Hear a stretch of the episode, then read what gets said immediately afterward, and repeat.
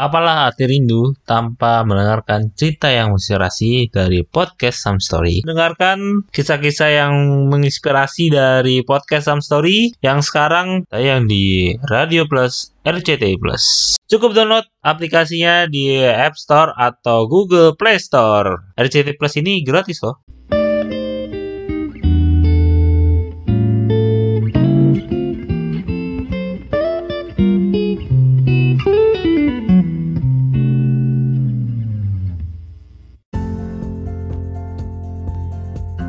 Halo, balik lagi di Podcast Some Story, sebuah cerita yang menginspirasi dengan gue Adam dan gue Achila. Seperti biasa, kita akan membahas topik-topik yang dekat dengan teman-teman yang mendengarkan Podcast Some Story.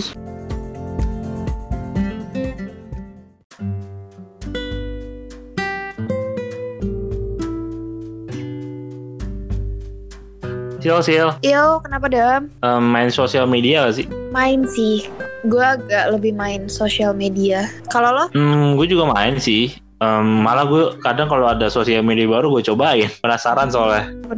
Tapi tau gak sih kalau misalkan sebagian besar nih dari kita kayak suka untuk upload-upload foto, itu biasanya tuh cuma buat dapet likes sama love-love dari orang gitu loh. Nah, faktanya kayak gitu.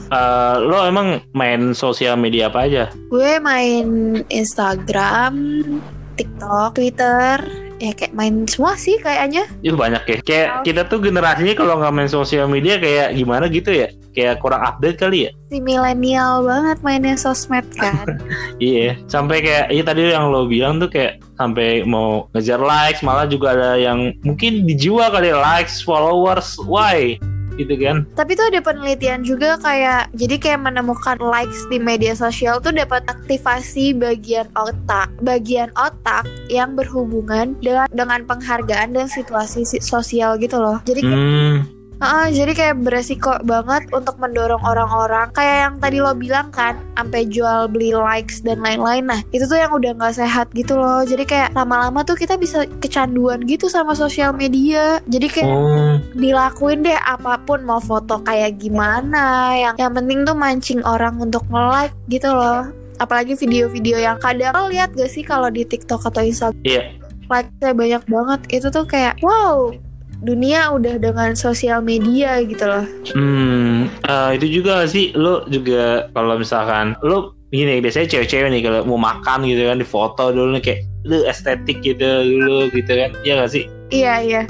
Tapi itu... Terus juga sering banget tuh yang OOTD. Oh iya. Tapi itu kayak kadang ada apa ya, kayak untuk diri, kebanggaan untuk diri sendiri gitu loh. Ngerti gak sih? Jadi kalau misalkan kayak misalnya contoh lain nih kan, tadi makanan, terus pakaian, terus liburan kali ya. Terus ya berasa batu kelihatan tuh kayak liburan di Maldives nih kayaknya ya kan. Terus kayak pasti tuh yang kalau liburan-liburan gitu story-nya tuh kayak Sandi Morse tuh, titik-titik-titik semua tuh. Oke, keren banget tuh. Kayak Aukarin. Iya, mungkin banyak sekali selebgram gitu ya kan, kalau liburan. Terus juga kayak sosial media tuh jadi punya sebenarnya soalnya atau enggak, menurut gue jadi ada masalah pribadi yang jadi lebih buruk gitu loh. Jadi secara individual tuh agak gimana gitu ya. Iya sih. Kayak ya sebenarnya influencer atau selebgram itu tuh sama aja gitu kan, kayak ya manusia taranya gitu kan, pastilah mereka punya masalah gitu-gitu kan. Tapi dari situ tuh kita juga sama-sama bisa belajar juga, kayak kemampuan sosial kita tuh bisa diasah lagi gitu loh, supaya berkembang atau untuk positifnya ya, in a positive. Kita bisa lebih belajar bersosialisasi lagi dengan orang lain gitu. Tapi dari dampak negatif media sosial nih, ya itu bisa munculnya kayak kecemburuan sosial, terus berkurangnya kemampuan sosial kalau tidak digunakan lebih baik, kayak ya lo ngumpul nih dengan teman-teman, ya lo cuma main HP gitu loh. Itu kayak berkurangnya sosial di lingkungan lo kan, kayak ya lo biasanya lihat nggak sih kalau misalkan ada yang kenapa-napa di jalan, orang-orang malah cuma ngevideoin gitu. Bukannya bantuin ya? Iya. Udah kayak udah pala bocor, udah darah, bukannya kayak digotong malah difoto. Malah difoto, jadi berkurang empatinya tuh terhadap orang lain gitu loh. Terus kayak banyak banget nih anak-anak kecil yang kayak aduh jadi kayak kasar deh untuk ngomong karena dari game atau apa gitu kan. Terus juga biasanya nih ya, yang khasnya mungkin orang luar negeri kenal orang Indonesia banget nih, cyberbullying. Oh, itu kan netizen Indonesia tuh kayaknya di semuanya sih. Ya, netizen terutama di Indonesia gitu, kayak netizen kita barbar gitu loh. Tapi lo harus tahu kalau netizen di Korea itu lebih barbar, ngerti nggak? Dan mereka kayak punya pikiran sendiri gitu kalau di. Nah, tapi lo tau gak sih kayak misalkan nih kalau di Indonesia kan, netizen Indonesia nih kayak dia ada suatu masalah, ya udah yang dipermasalahin gitu doang kan yang ada di mata dia. Nah, tapi kalau di netizen Korea tuh bener-bener yang kayak ya udah pikiran dia doang dan lo bisa kemana-mana gitu, lo ngerti nggak? Berarti apa kayak netizen Korea tuh idealis semua ya? Kayak Iya kayak gitu sih. Dan mereka bullyingnya kan parah kan. Apalagi Amerika juga bullyingnya juga parah kan ya. Iya, berarti di luar sana tuh sebenarnya netizen Indonesia tuh belum sebarbar yang orang kira kali ya.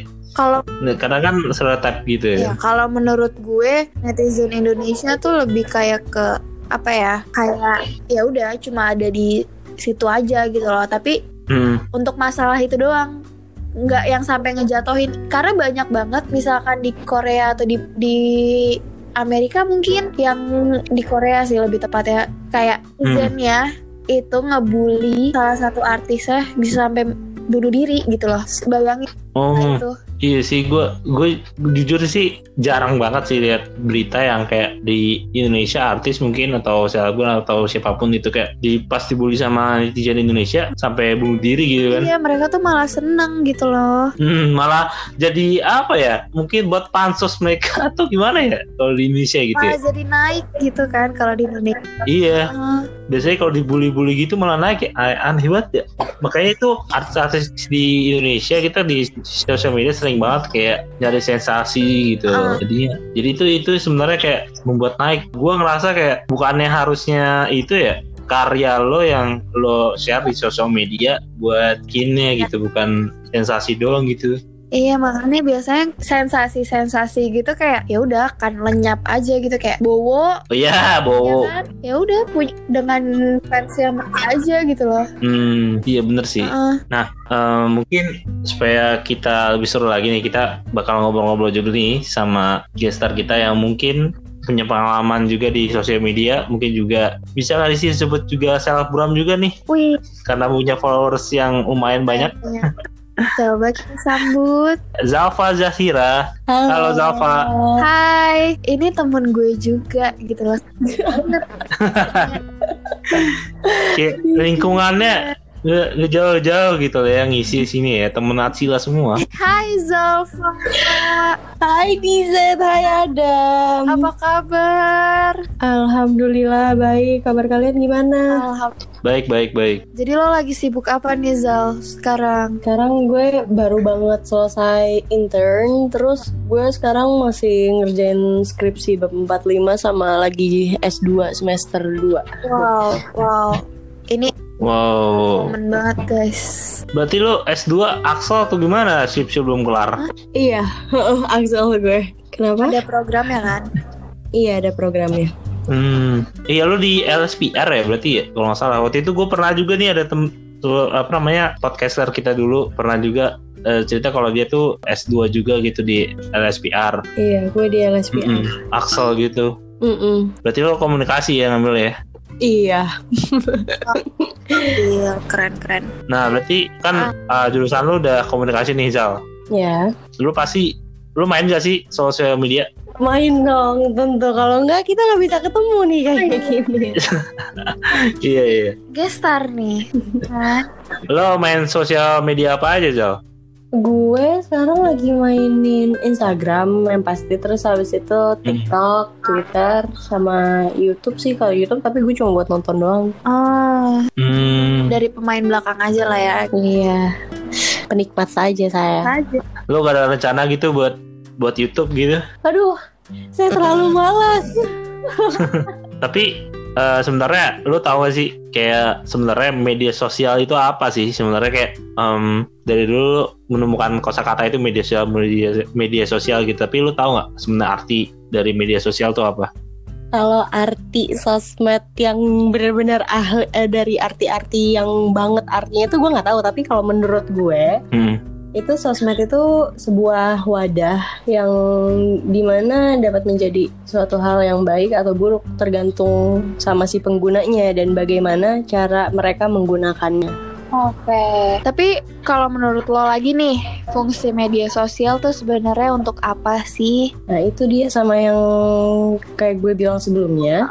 Kalau social media digunakan secara baik, maka akan membuahkan hasil yang baik. Contohnya untuk berbisnis, kita juga bisa dapetin benefit serta engagement yang lebih luas dan mendapatkan relasi baru. Karena sosmed itu bisa jadi salah satu platform yang menjadi sumber informasi juga, seperti TV atau radio. Iya gak sih? Iya, kayak banyak yang akun-akun, account-account yang udah nyebarin berita-berita gitu kan. Iya, daily news gitu. Benar. Nah, mungkin kan tadi lo udah nyebutin apa itu social media, terus juga kayak fungsinya gitu kan. Sebenarnya dampak positif dari media sosial itu apa sih? Kayak banyak tuh tadi tuh gue mengintro kayak negatif-negatifnya tuh lebih banyak tuh. Kayak sebenarnya menurut lo ada gak sih nih daftar positifnya gitu? Sebenarnya positifnya tuh banyak, cuma yang ada di otak gue sekarang itu kayak komunikasi menjadi lebih mudah dan bisa lebih get to know each other. Dan ya bisa menjadi sumber informasi juga, itu positifnya. Sebenarnya banyak sih, tapi ya kepalanya itu kan. Iya. Kalau negatifnya itu apa ya? Kalau menurut gue, karena social media merupakan platform yang menjadi sumber informasi, di situ kan penggunanya bisa dari berbagai usia dan kalangan kan. Di situ juga kita bisa ngelihat hal-hal yang dilakukan orang lain dan beberapa orang itu bahkan menjadikannya itu sebagai contoh. Nah, contoh tersebut itu baik atau buruk kan kita nggak tahu nih. Tapi kalau lagi ngomongin dari sisi negatifnya, itu bisa jadi banyak orang-orang yang belum cukup umur bisa melakukan hal-hal yang seharusnya tidak dilakukan karena adanya contoh tersebut. Nah, selain itu juga kalau menurut gua, bisa juga karena berita-berita atau suatu opini yang bisa menyentuh sensitivitas seseorang tuh bisa kayak gimana ya. Jadi misalkan ada orang yang lagi stres nih atau tertekan, dia tuh bukan malah jadi tenang, tapi malah makin menjadi-jadi, bahkan bisa hingga bunuh diri kan. Meskipun gak semuanya ya, karena kan mungkin ada opini orang lain yang mengolok-olok atau nganggap hal yang dialaminya itu menurut dia bukan hal yang berat. Jadi orang lain itu yang memberikan opini dia bisa seenaknya, padahal belum tentu bagi orang lain itu tuh hal yang enteng gitu loh. Tapi tadi lu bilang kayak opini gitu kan belum tentu enteng, tapi kayak gue bingung yang polemik kayak lu tau sih UU ITE gitu kan. Sebenarnya kayak parameter dari UU ITE ini apa gitu kan. Kalau misalkan lo gue niatnya semua beropini gitu kan, tapi lu dibilangnya kayak menghina atau menjinggung orang lain kayak gitu, itu kan sebenarnya tergantung dari point of view siapa gitu loh. Kayak menghina gitu kan. Karena kan kalau misalkan bawa-bawa UU ITE, di sini juga bisa dibalikin lagi dong ke orang yang beropini. Pasti orang yang beropini itu bilang, ya ini kan negara yang bebas berpendapat. Nah, pasti digituin. Jadi ya susah sih. Harus dari kesadaran masing-masing juga. Tapi nih kalau kayak tadi kan lo sempat bahas tentang yang anak di bawah umur yang in a negative way gitu kan, yang main sosmed gitu. Kalau lo tuh gimana sih terhadap mereka yang masih di bawah umur yang udah main sosmed gitu? Kalau menurut gue yang masih di bawah umur sebaiknya masih dalam pengawasan orang tua, dan orang tua itu seharusnya masih bisa pakai yang apa tuh namanya yang di filter gitu loh. Tahu nggak sih? Ya. Kalau nah itu, kalau misalkan anaknya dibebasin kayak gimana, apalagi pakai account orang tuanya yang bisa wah ngakses semuanya. Apalagi kalau misalkan anak kecil udah tahu VPN-VPN-an, ya. Waduh. Gitu meresahkan anak-anak. Mungkin kayak tadi gue juga sempet nih. Zal, kayak nyinggung juga nih ngobrol sama Achila, kayak sekarang tuh banyak banget orang yang sebenarnya gila like gitu kan, terus juga beli followers. Menurut lo gimana? Iya, kalau gue sih biasa aja, karena kalau misalkan gue kan cuek orangnya, gue juga nggak terlalu aktif gitu kan di sosmed. Tapi kalau misalkan gue ngeliat orang yang gila like, gue kayak ya udah itu hidup dia. Cuma kalau punya teman ada nih, ini sharing aja nih, gue punya teman yang gila likes gitu, dia tuh melakukan apapun demi likes. Waduh. Ya, menurut gue hal itu tuh dilakukan karena ada fear of being rejected and the need of validations. Nah iya kan, kalau divalidasi itu mungkin beberapa orang bakal mencari social approval. Nah dia tuh nyari dari likes untuk ngebuang the emptiness that they feel inside of themselves. Kalau misalkan kita cari happiness dari like, jujur aja it will never end. Karena mau sepinter-pinternya lo ngumpet dan ngalihin, the emptiness that you felt itu bakal tetap gak hilang di hati gitu loh. Karena appearance cuma hides the problems, buat sembunyi, karena lo tuh gak ngerasa complete.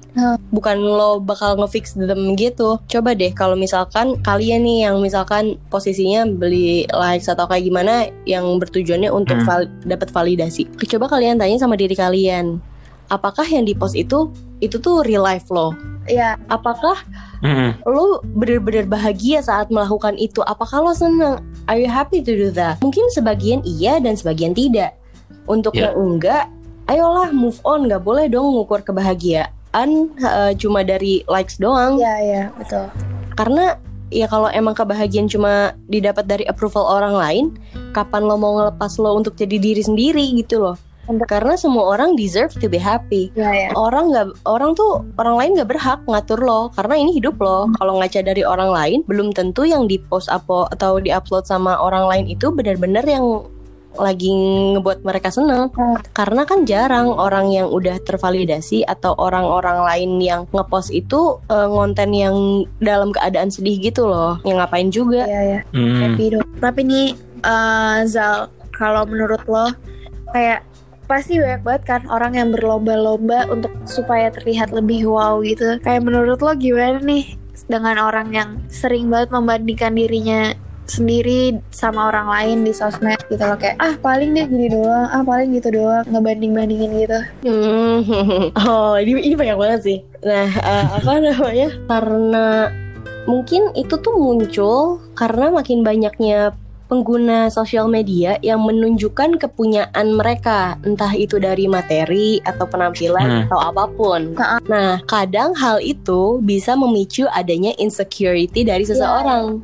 Makanya mereka melakukan hal itu. Bukannya malah menjadi patokannya aja gitu loh. Kalau misalkan emang lo insecure gara-gara mereka atau iri gara-gara mereka, ya jadiin patokan buat semangat lo biar bisa jadi kayak mereka. Bukannya malah ngolok-ngolok mereka gitu loh. Karena secara gak sadar mereka tuh udah ke brainwash gitu. Kalau mau senang atau dapetin acceptance dari orang itu, kita tuh harus ngerubah segalanya yang kita gak bisa dan gak punya. Itu kan salah, dan itu merupakan hal yang gak baik. Maksain kan gitu ya. Iya. Lo ada pengalaman gak Zal, kayak atau lo pernah juga ngelakuin kayak sebelum tadi yang gue singgung di awal tuh, kayak sebelum foto sebelum makan terus difoto dulu, terus atau nggak lo kemana, gila OTD gitu kan, terus lo liburan story lo sampai kayak sandal morse gitu kan. Bener banget. Gimana tuh, boleh sharing nggak? Itu gue juga melakukan hal itu malah. Iya. Karena gue merasa itu akun gue. Kalau misalkan lo gak suka gak usah dilihat. Kalau lo pengen lo ngeliat juga, lo pasti julitin gue. Emang gue peduli? Enggak. Tergantung lagi kan orang-orang yang peduli atau enggaknya gitu loh. Kayak kebahagiaan gue ya gue share di situ untuk pribadi sendiri gitu ya. Iya. Kalau menurut lo dari yang sosmed itu, yang misalkan ada orang-orang edik nih sama sosmed, terus dia jadi kayak, ah udahlah gue gak mau ngobrol sama orang, kayak aplikasi Clubhouse, ya gak sih, kayak ngobrol di situ. Circle. Gue Android kayak ngerasa terdiskriminasi dengan Clubhouse, guys. Kenapa emang? Gue gak bisa masuk ke circle itu. Tapi iya gak sih, kayak iya gak sih Zal, kayak lo ngeliat kayak orang yang ngobrol di situ tuh kayak cuma untuk meninggikan dia di situ, tapi kayak lo di kehidupan aslinya lo nggak kayak gitu loh, kayak lo. Iya benar banget. Ya gak sih. Sumpah gue punya pengalaman, bahkan ini dari sahabat gue sendiri yang gue benar-benar kecewa banget karena the need of validation and acceptance-nya dia. Aduh ya Allah. Kenapa? Gimana? Karena waktu itu gue disahabatan sama ini orang selama 9 tahun. Dan gue gak sadar ternyata gue dibohongin selama 9 tahun. Wow, gila tuh orang jago banget. Dibohongin gimana tuh? Jadi dia tuh kayak benar-benar ngebolak-balikin cerita. Dia bilang dia punya ABCD, dia nge-achieve ABCD. Dan gue sebagai sahabatnya ya gue percaya aja. Gue gak butuh bukti karena ya dia sahabat gue gitu loh. Dan dia juga ngomong kayak orang yang emang iya gitu loh kelihatannya gitu. Dan pada satu titik gue bener-bener disadarin sama beberapa orang gitu loh, yang emang udah yang kenal dia juga kayak, Zal dia emang kayak gini ya. Terus gue kayak, iya kenapa emang? Enggak deh kayaknya dia bohong. Terus habis itu gue bilang gak mungkin bohong. Terus habis itu akhirnya gue dikasih kayak bukti-bukti kalau misalkan emang dia gak ada gitu loh.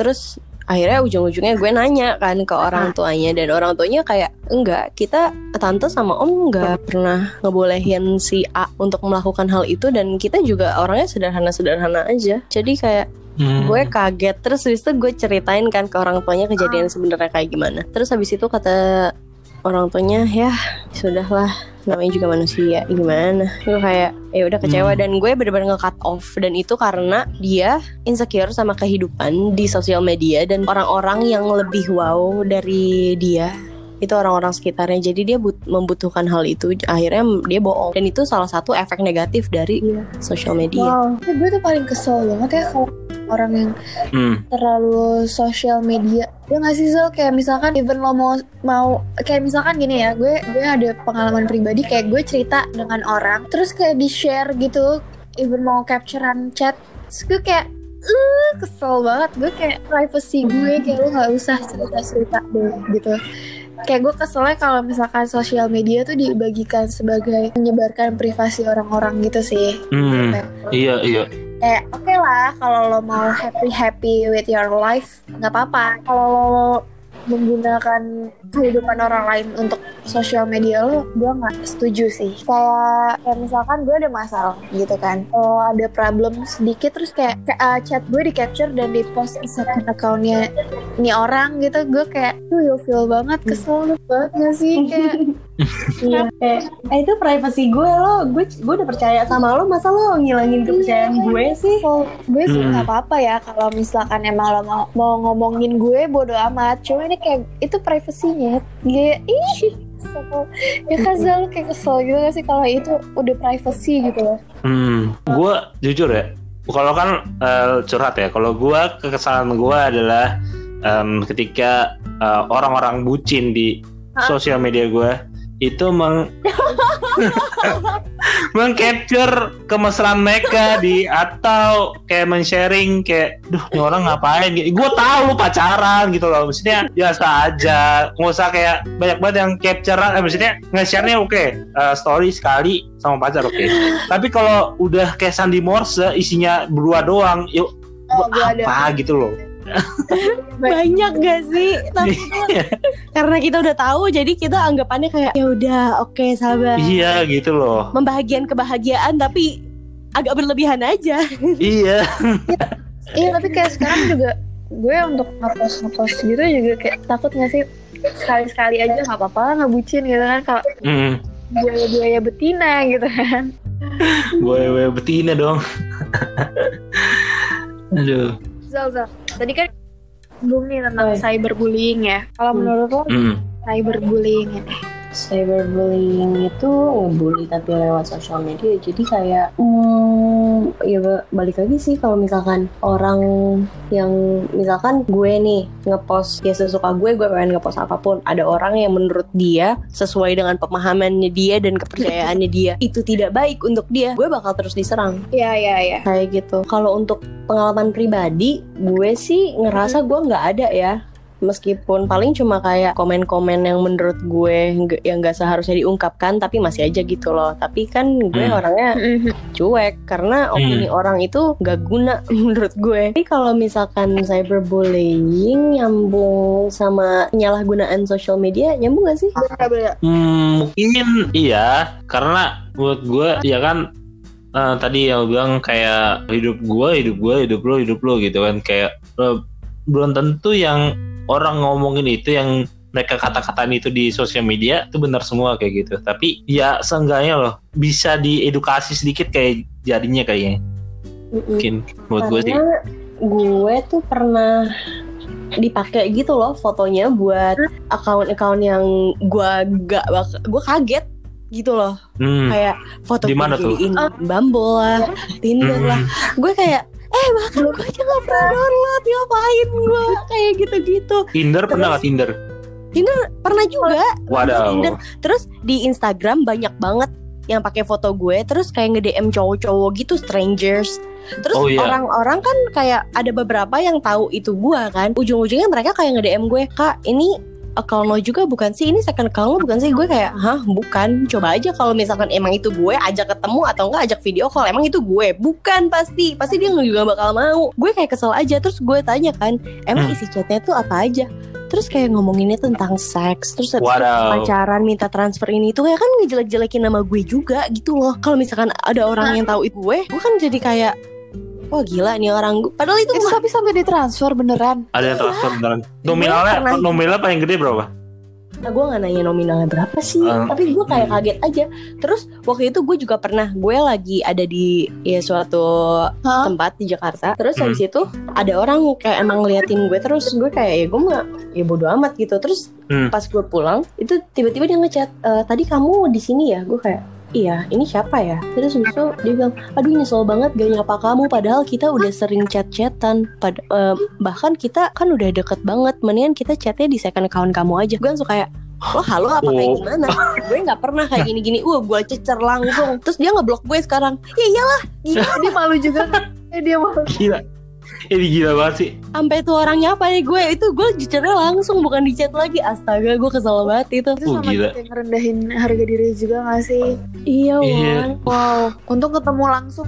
Ketemu langsung apa dari chat? Dia ketemu langsung, tapi dia gak berani nyapa. Jadi dia cuma ngeliatin gue, dan gue kan sadar ya orangnya kalau diliatin. Terus pas pulang dia baru ngechat gue. Terus dia langsung kayak ngomong, "Ya udah, kita ngobrolnya di second account aja. Kayaknya kamu lebih leluasa di situ." Aduh, sorry gimana? Wow, aduh, bikin second account nama lo gitu kan? Iya. Tapi lo banyak nih kayak cewek-cewek nih. Bahkan ada yang mungkin ada punya 4 akun. Sebenarnya lo gimana? Atau enggak? Sebenarnya kan tadi kan lo bilang ada akun-akun second akun yang palsu. Emang sebenarnya lo juga punya second akun kah atau gimana? Gue Instagram gue cuma punya 2 account. Di situ yang pertama yang main account gue, yang kedua itu second account. Second account gue itu udah dari 2015 juga.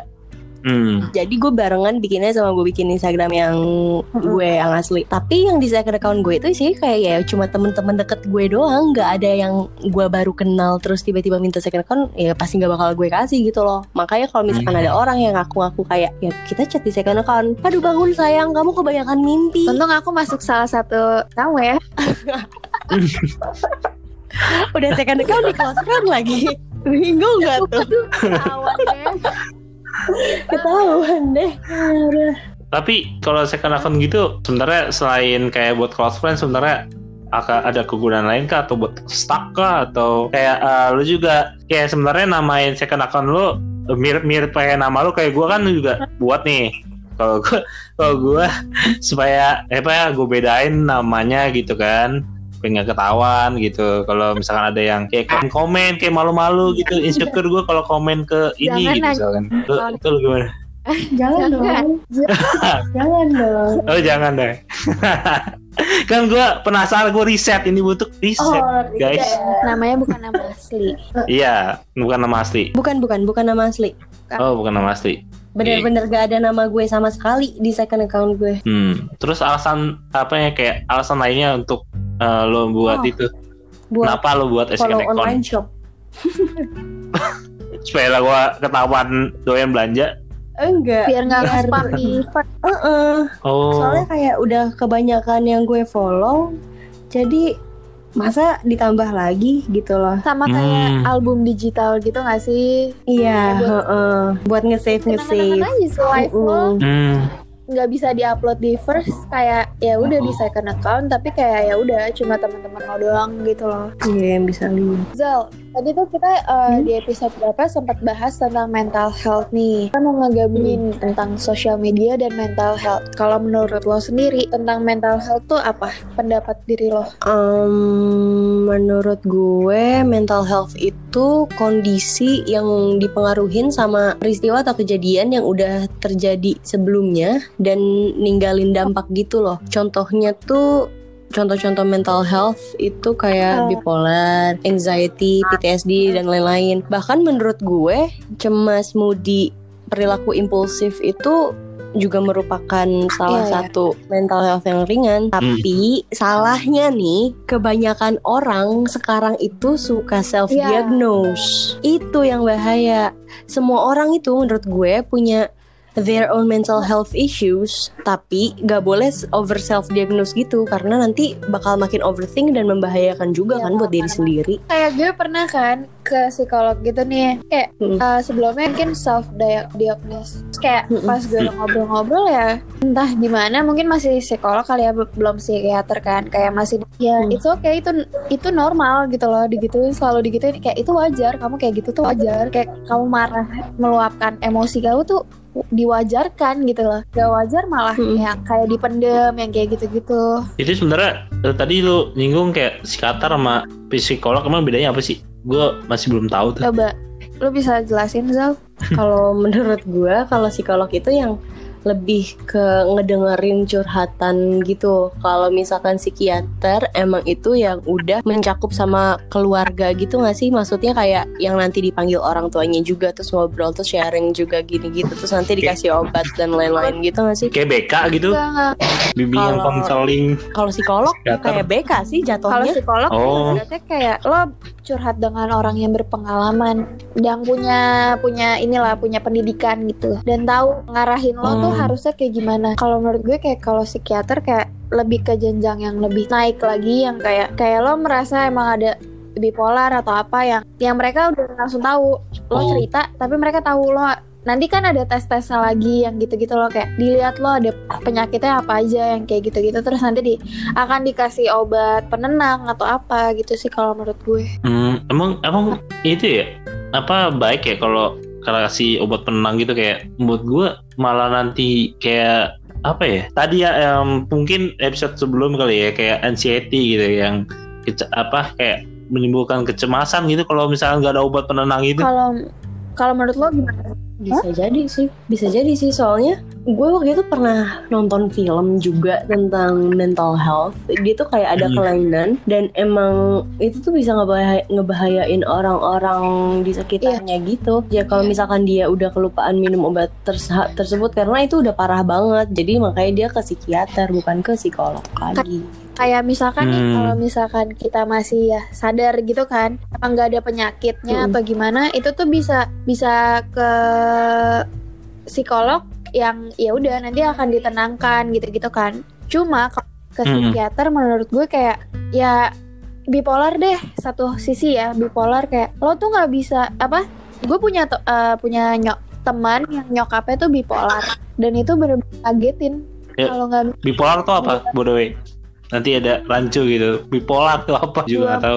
Iya, bisa 2 atau lebih kepribadian, dan itu berubahnya tuh tanpa secara dia sadar gitu. Oke, gue tahu tuh filmnya yang itu nggak sih, apa ya? Split. Oh iya, Split. Nah, kayak 13 gitu.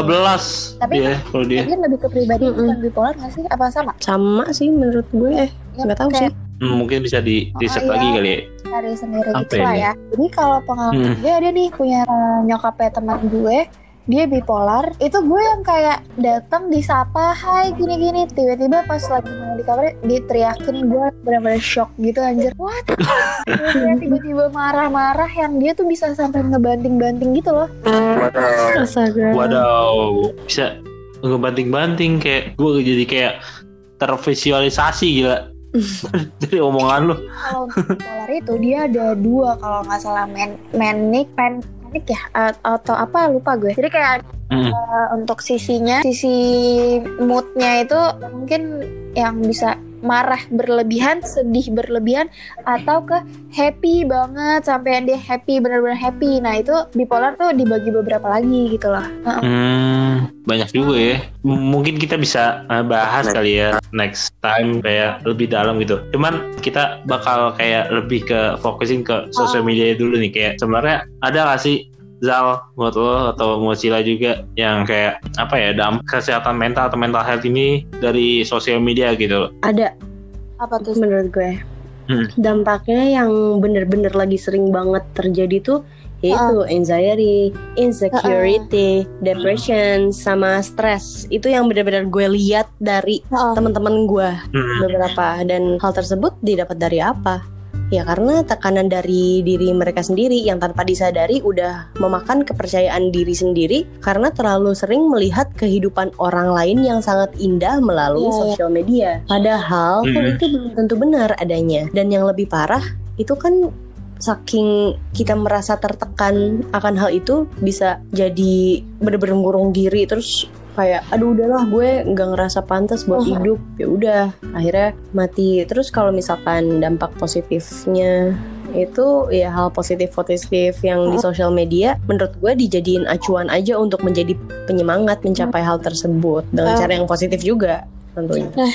Tapi nih Zal, lo punya ini gak sih, punya tips nih untuk teman-teman kayak apa main sosial media juga nih, kayak gimana sih tipsnya untuk menghadapi dampak dari penggunaan media sosial terhadap mental health kita? Kayak yang tadi lo bilang ada yang jadi karena lihat sosial media jadi dia stres apa gimana yang gitu. Jujur kayak sekarang aja kita itu sehari itu bisa ngabisin waktu bahkan 24 jam untuk pegang HP. Kita makan pegang HP, kita mandi dengerin lagu, kita nugas tetap video call sama temen ini itu.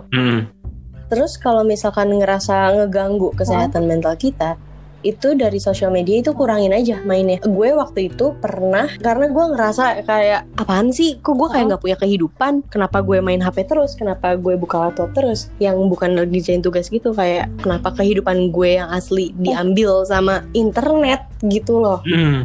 Akhirnya waktu itu gue sempet seminggu bener-bener buka HP, gue kasih timer paling lama pokoknya itu 30 menit. Jadi setiap 2 jam itu gue paling lama 30 menit. Itu benar-benar gue ngerasain yang emang namanya hidup lagi. Gue ngelakuin hal yang gue suka. Gue maksudnya kayak main sama teman gue, hobi gue jalanin, gue olahraga, gue masak, ini itu, ngurus peliharaan gue kayak lebih enak juga. Maksudnya kayak nggak usah mikirin apa yang orang lain peduliin berlebihan tentang kita.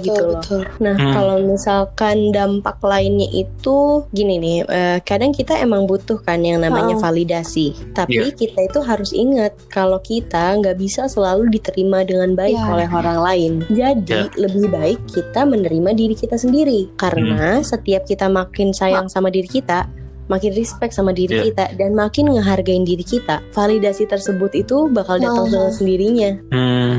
Kayak gitu sih. Self love lagi ya. Iya, self love lagi. Sumpah ini self love itu penting banget dah. Kenapa ya? Tapi karena orang tuh mikir kayak aduh, kayak gue banyak kekurangannya ya, atau kayak kok gue gak sama kayak dia gitu. Merasa gak bersyukur, padahal ya dia punya semua ibaratnya gitu.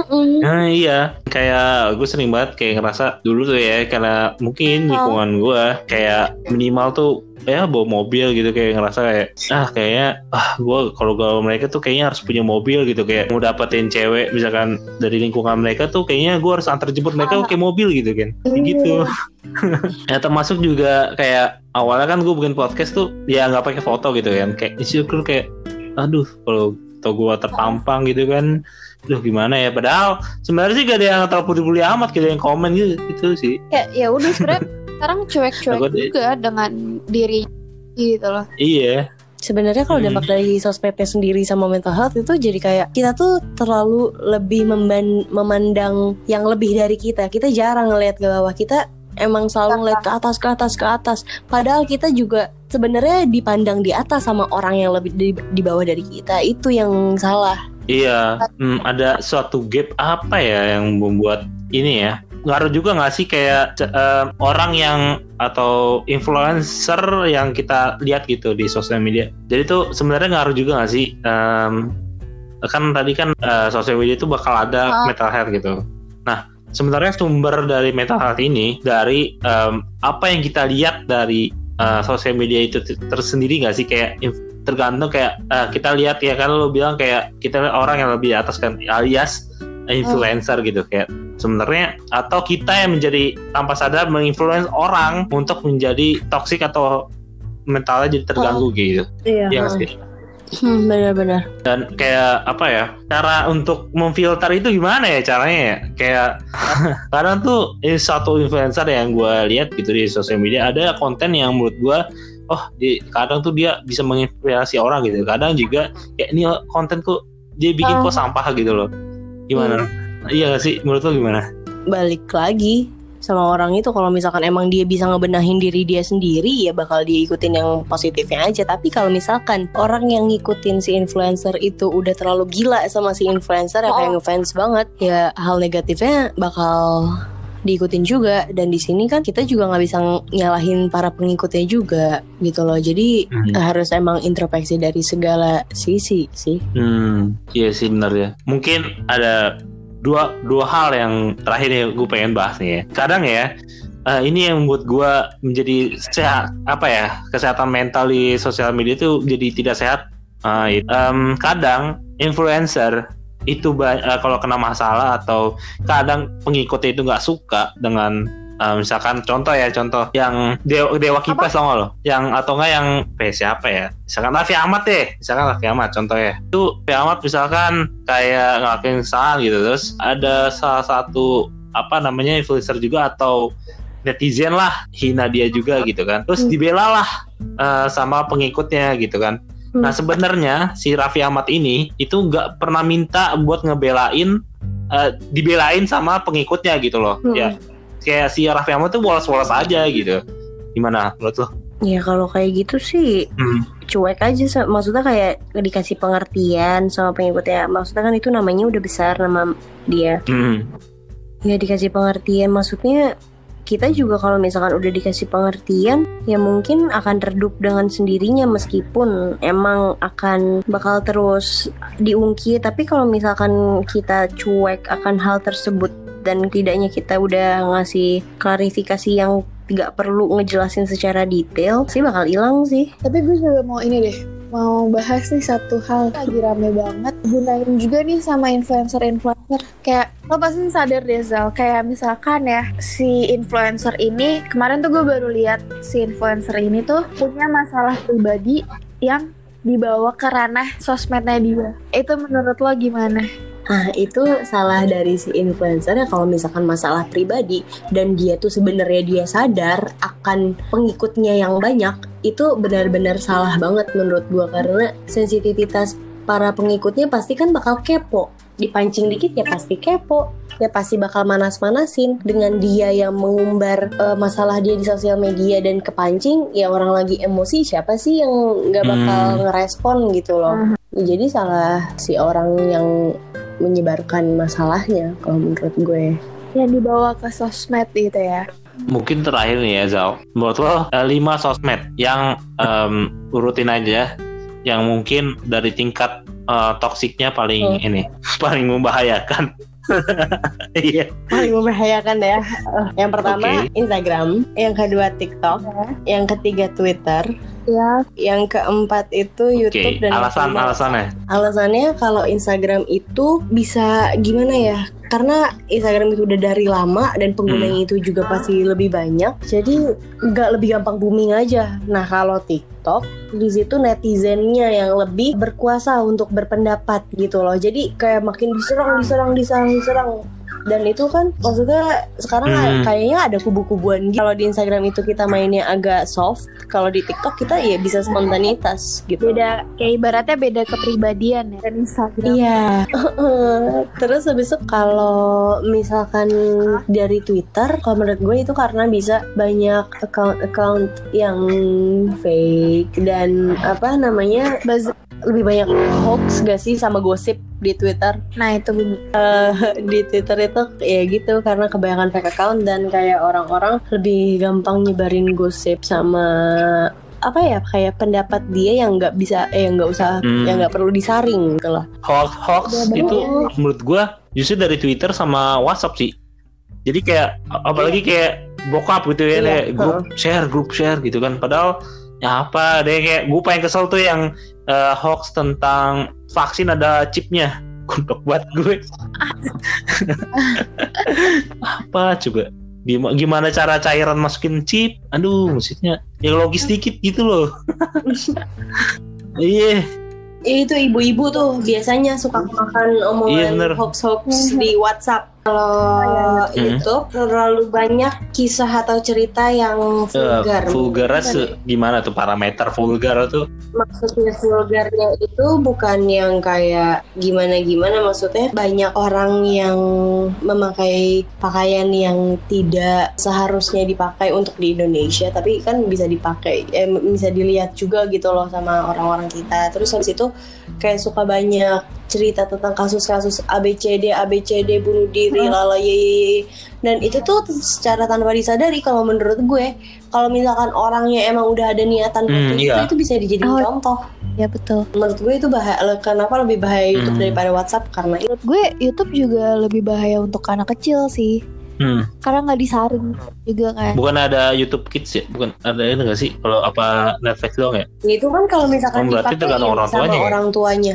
Kalau misalkan enggak kan tetap aja. Apalagi sekarang kayak kartun-kartun, anime-anime berkurang banget gitu.